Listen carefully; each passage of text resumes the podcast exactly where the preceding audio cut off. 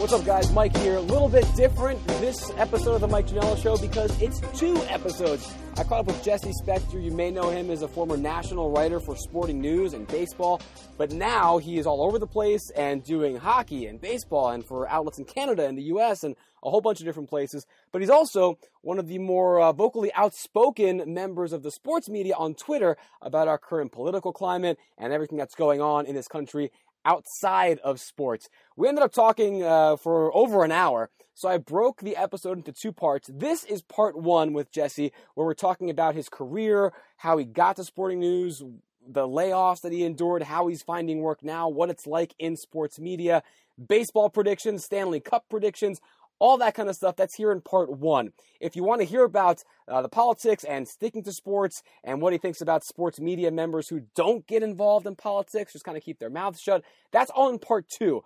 Part two also has the Turn the Tables and the Fun Five segments at the very end, so we have all that fun saved for you there as well. But without further ado, this episode talking sports only, here he is, Jesse Spector. My guest this week, we're going to talk a lot of stuff because it's playoff baseball season, and he covers baseball. Uh, hockey's right around the corner, and he covers hockey. And we have one of the most ridiculous uh, White House regimes of all time currently leading our country, and he's very outspoken and vocal about that, so we'll talk about that too. He's the one and only Jesse Spector. Jesse, what's happening, man? Oh, yeah, it's October. Crazy time of year always, and uh you know, doing a freelance life right now uh, hasn't changed that one bit. Yeah, well, I can imagine. I want to talk to you about all that freelancing because people may know you from your Sporting News days where you were there full-time, mm-hmm. and now you're doing the freelance thing. But I do start the show the same with every guest, no matter who they are, asking them what's the best thing that happened to you this past week. It can be anything in your life, so what is it? Ooh, um... Yeah, I got to cover a playoff baseball game, and that is uh, always a highlight and uh, always super fun, and it was a, a cool, crazy game, uh, Yankees and the Twins, and um, really enjoyed it. So, you know, that's that's always a highlight. Never gets old, uh, being in the ballpark and being paid for it when it's, you know, a playoff game, which, you know, doesn't get better than playoff baseball. Out for that kind of thing. Yeah. Well, I'm glad you say that because so many people, I'm sure, are glad to hear that, too, because there's that whole stereotype, right? The curmudgeonly writer or sports media member that just hates being there for a playoff game because, oh, shit, I got to write on deadline or whatever. But you don't realize how many people would kill to be in that spot. So I'm glad to hear you still appreciate it and enjoy it. Oh, for sure. I, I last year at Wrigley was kind of the epitome of that. Oh. Just like the Cubs are in the World Series. I'm here, and I'm getting paid for this, where people are like paying, you know, thousands and thousands of dollars, dumping the their life I'm, savings out to be there. Yeah, and I'm getting paid. Oh, like, so good. Especially when you're in the when, when you're in the auxiliary box, which they set up in the stands. You're like, my view is the same as is better than your view two sections over, and uh, you paid, I didn't. So hey, I made. For for all the, you know, all the stuff about how I've made a terrible career choice and I could have done much better for myself financially, well, um, what would I have been doing with that money? I would have been looking to, you know, go take trips to see cool sporting events, so... Right, you end up in the that same worked place, out okay. And this way you're getting paid to do it instead of shelling out your own bucks that you earned uh, elsewhere behind the desk. Yeah.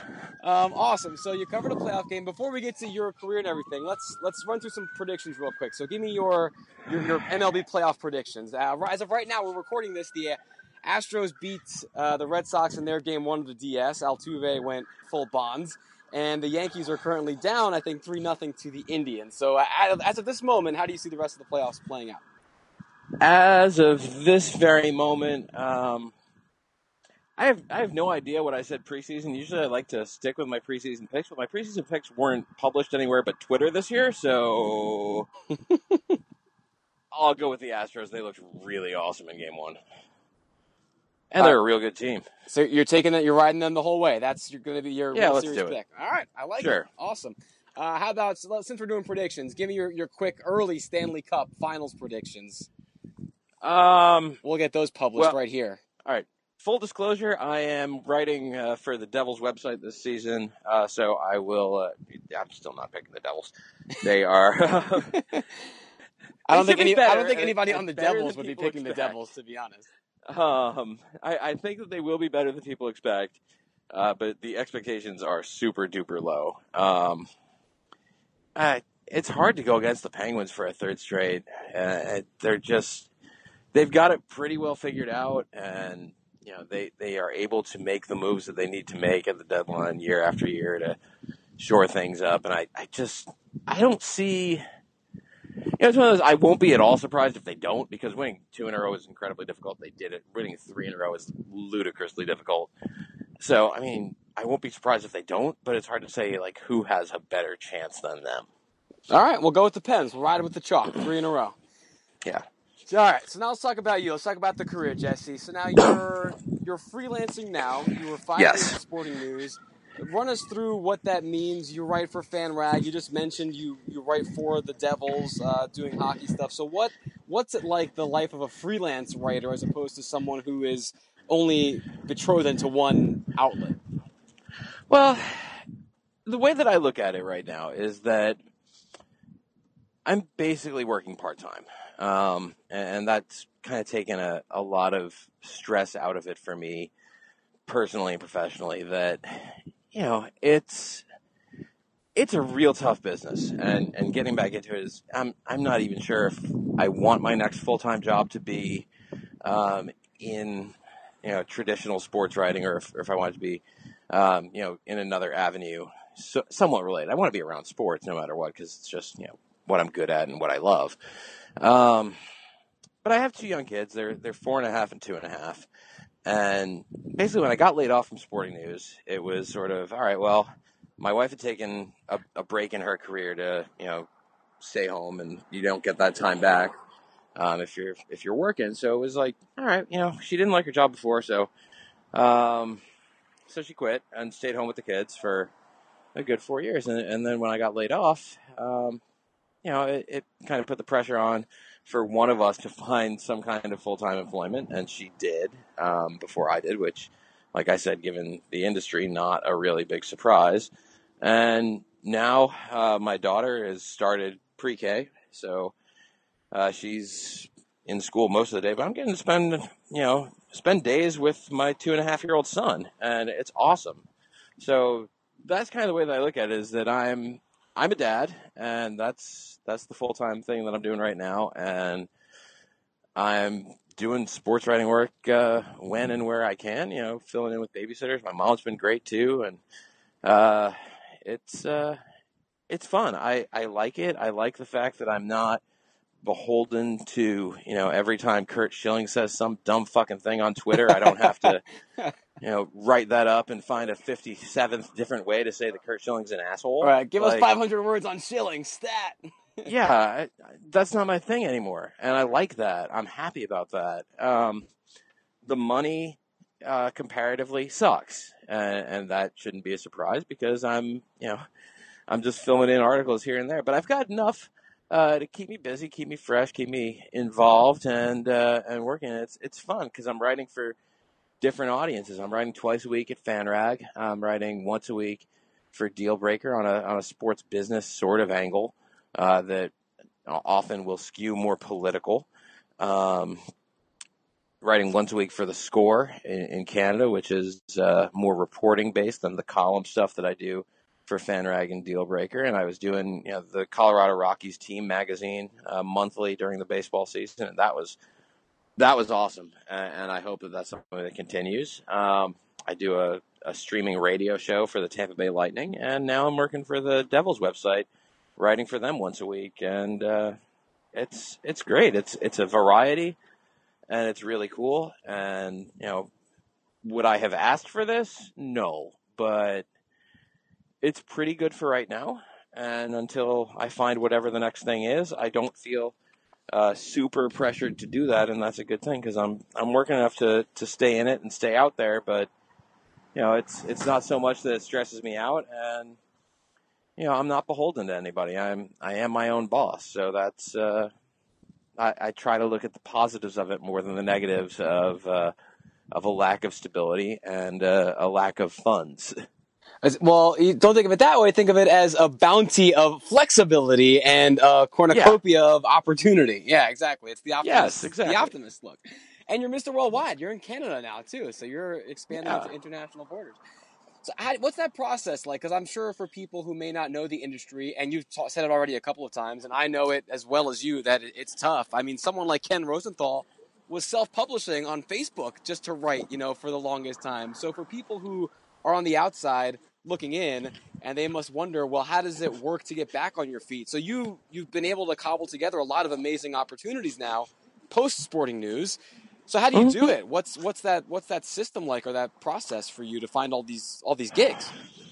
Um, you know, for as much of a cesspool as Twitter is, it, it does have its advantages, and uh, largely reaching out through people that I know from from Twitter was, was the way that I set up uh, a lot of the stuff. Um, you know, it, it happens that the editor at Dealbreaker is somebody who I've known since I was a little kid, like since we were eight years old. Um, but really, like we talk about networking, man. You put yeah. a lot of time on yeah. that one. Put it in there, and um, but like I mean, even even with him, like we reconnected as a result of social media. So it's it's not like we had been in touch all these years. Um, so it, it's really through that, and just uh, you know, I, I it, it really is you know a, a social media thing, and you know even with. Uh, With the Rockies, like I had had interactions with the Rockies team Twitter feed, and there's a person behind that. And when I got laid off, I was like, "Hey, um,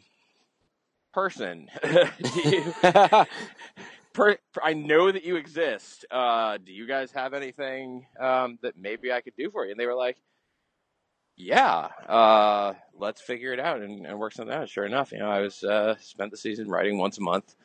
Um, in their magazine, and that was it was great, and, and that's yeah, you know, that that gig is really special to me because one of the ways that I got into reading and got into baseball was you know having uh, the Yankees and Mets programs when I was a kid and, and reading them, and it was engaging to me, and to be able to to be sort of uh, you know doing that for the next generation of baseball fans and kids who are out there that might read. Um, It's special to me, and it means a lot, and, and I wrote about that in the magazine of, of what that meant to me. So it, it's it's really cool to have that. Um, you know, and, and there have been a couple of other times when people have just been, uh, you know, networked and said, "Hey, um, you know, I know this person. You should get in touch with them. Uh, let's, you know, put in a good word for you. You know, that that kind of thing." Um, it's tough for me because I'm. I am an, a fairly introverted person. Um, I'm not really a person who goes out and, and like, you know, schmoozes everybody. So uh, you might not be able to tell that from my Twitter persona, but it's it's a lot different when you're online than, than when you're face to face. I feel I feel we a all, lot less awkward. Yeah, we so. all get uh, keyboard courage, which I think some people use some, you know, very detrimental effects on Twitter. Yeah. But even for us, just, yeah, being, I'm the same as you. You put me in one of these, you know, business networking events and I'm lost. But, you know, being able to write someone an email or just, you know, D Ms back and forth, it's much it's much easier to kind of get your point across, especially when you're trying to get something out of it. And, and the funny thing is, just on a human level, like, Twitter has kind of made that worse because I know that, like, so much of myself is out there. And, and I meet people and I'm like... And they'll be like, "Oh yeah, I follow you on Twitter." I'm like, "Oh, um, okay. I, I don't know, you know exactly which of my tweets you've seen. And you know, first of all, I'm sorry for all the time of yours that I've wasted. But, but also, like, uh, what are we going to talk about? Because I, I I don't know like what you want to hear about from me that you haven't already heard. And you know, if if you're already on that sort of uh." Where you open up on, on different levels of knowledge about each other. So it's like, I'm asking you basic stuff and, and it's not then uh, the replies are stuff like, you know, you already know the, the basic stuff of getting to know you. That I Right. Would, they, you, know. you tell them everything they need to know about you. Uh, yeah. one hundred forty characters multiple times a day. You're coming in fresh. Yeah. That's, I never thought about that, especially in someone like your position. You have a lot of followers. You got a big following. All these people know everything about you and you know nothing about them. Yeah. Uh, good times. Uh, Hashtag Twitter. Makes it Makes it all the more fun for an already socially awkward individual. Oh, yeah, it's, it's the best, isn't it? Um, so you get to Sporting News, and for anyone who wants to kind of know your trajectory, I mean, your LinkedIn page, it's kind of a good uh, standalone there. I'm not going to make you regurgitate your whole career path, but uh, what for anyone, if there is a, that young, that next generation, that sports writer listening to this, what would you say is kind of the, the tips for the getting the big break? Because you did some, you know, you were researching and you were, you know, doing mm-hmm. more stuff for E S P N and the A P, and then you finally got a daily news writing gig. Yeah. So what, what's that inflection point for someone in, in your shoes looking back? Uh, yeah, I, I don't know necessarily exactly what it was that tipped it, um, that, that got me to where I was at the Daily News and and made that happen. I know that when I got the opportunity at the Daily News, that, that came through just a press box connection of somebody, you know, Adam Rubin, who covered the, the Mets for the Daily News for a long time, had covered the Brooklyn Cyclones um, at the at the Daily News at a time in two thousand one that I was uh, covering the Cyclones for the Brooklyn Eagle on a summer job uh, between my junior and senior years of college. And he had gone to Penn. I went to Penn, so we, we knew each other that way. We, we did not overlap at Penn, so like we didn't know each other from Penn, but like we had that in common. Um, so I was able to feel like I could, you know, look through the college newspapers, alumni directory, look up and say, hey, uh, you know, we, we work together sort of occasionally in the Cyclones press box. Um, you know, I, I know that you're at the Daily News. I, I know that you're not the person who hires, but you know, can you help me to get my foot in the door? And he's like, yeah, sure. You know, get in touch with Hank Whittaker, who now is the sports editor at Newsday. Um, and great guy who was just like, sure, come on in. Uh, you can answer phones, take high school basketball scores. And that's what I did. And get the agates, baby. Get those agates in the paper. Yeah.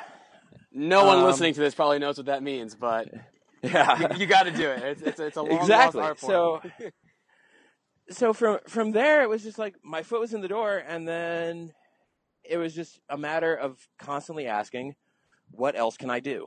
And, you know, what else can I do turned into doing a, a, a This Day in Yankee History box for their hundredth anniversary that, you know, I, I researched and put in the time and, and, you know, wrote those boxes every day. And, um, uh, you know, that, that turned into, they liked the quality of the writing and especially the fact that I was a clean writer, and they said, do you think that you could um, edit copy? And I was like, sure, you know. So during the summer that year, in oh three, they had me, uh, you know, do a couple of copy editing shifts a week, filling in for people that were on vacation or whatever. And, um, you know, I was just made, made it a point to be there as much as I can at the same time that I was working a part-time job. And that year, uh, personally, sucked a lot. And, uh, you know, there, there were points in it that I thought maybe I should give up. Um, and finally, uh, December of that year, uh, they offered me a full-time job on the copy desk, which was not what I wanted. I wanted to be a writer, but it was a full-time job. And I was not uh, happy working two jobs. So I said, yes, absolutely. I will take this full-time job and, and make the most of it. And it, you know, it took a long time after that. It was, you know, seven years on the desk where I was writing at every opportunity that I could get to write. You know, I, I kind of pushed my way into letting them, uh, them letting me do a baseball blog about, you know, out-of-town baseball, um, where I basically would go to Yankee Stadium and Shea Stadium and, you know, talk to players on opposing teams and write stat stuff about whatever was going on, and, and made that my own. And, you know, finally, um, years and years later in, in twenty ten, they made me the, the hockey Rangers beat writer.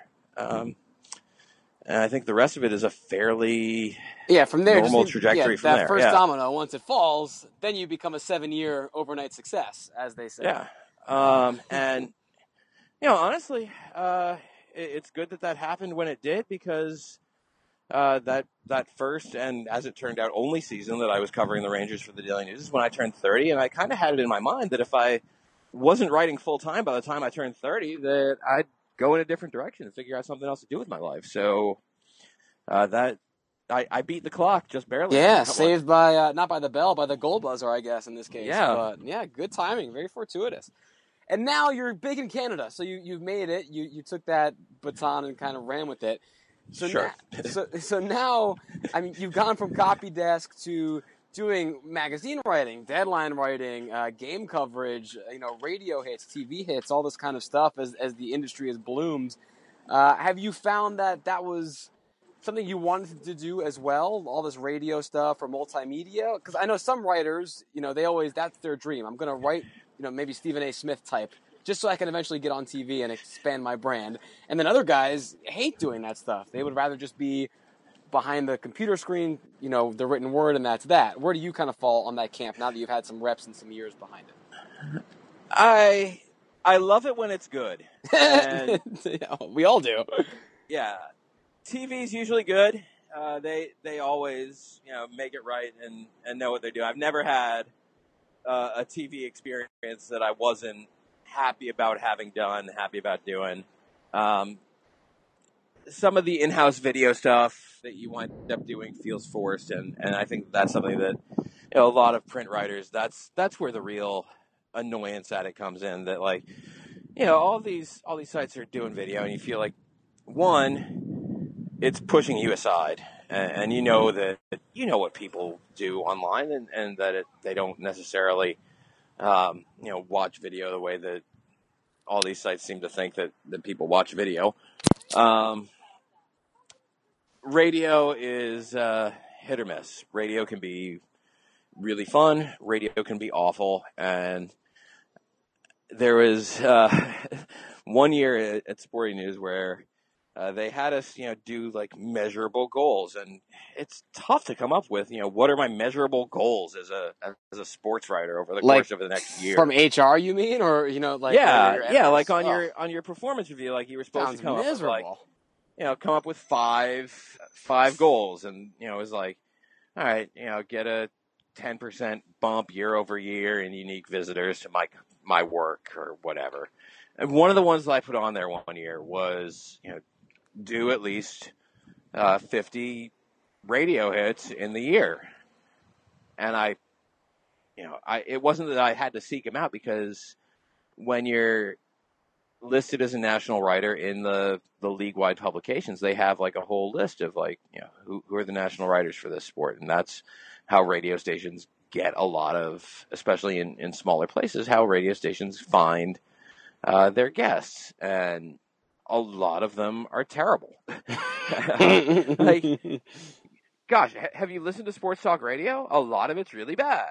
I'm not really breaking any ground here saying that. It's um, it, it can be really, really awful, and there's a reason for that. And it's uh, so so some of those are really bad, and they they would just ask you stuff that like was very clear that they hadn't looked into what your work was. They were just trying to make sure that they had a guest who sounded like they were important. And that came with a nice on. title, right? Yeah, and like, you know, what trade rumors are you hearing? Well, I, I read Ken Rosenthal and John Heyman. I I can tell you what they have written. Um, aside from that, I am not uh, the guy to ask that at right. all. So, yeah. uh, what managers are on hot Um, the the ones on the bad teams. Yeah. Okay. Um. Uh, so. I'm at the point now where if it's an unknown place, I will generally turn it down. Uh, you've gotten um, big time. You can start saying no. Well, I I have no obligation to it, and it doesn't help me at all. Because that's the other that thing that I, that I yeah. found. It, it's going to be detrimental was, to you, personally. Yeah. I, for one thing, you can wind up just with a really awful experience, which uh, happened at, uh, speaking of, you know, Kurt Schilling, um, one time I wrote a column bashing Kurt Schilling, and W E I in Boston was like, you know, would you like to come on and talk about it? And I did not realize that they were super pro Kurt Schilling on that station, and they just basically called to yell at me. And I was like, the hell with this, and I hung up. And then I just took took abuse on Twitter for the rest of that day. And um, you know, that that was kind of a turning point. I'm like, I don't have to do this, because I've also noted that when I do radio, it's not like I get a bump in people coming over to read my stuff. It's really all the benefit is to the radio station. So if I'm going to do it, I'm just going to do it for the places where I have a good time uh, talking. And, and it's it's funny. It's like, you know, shows like Low Tide in Edmonton I love doing. And it's always a good time. And you know, I, I wouldn't have thought that, like, I would really enjoy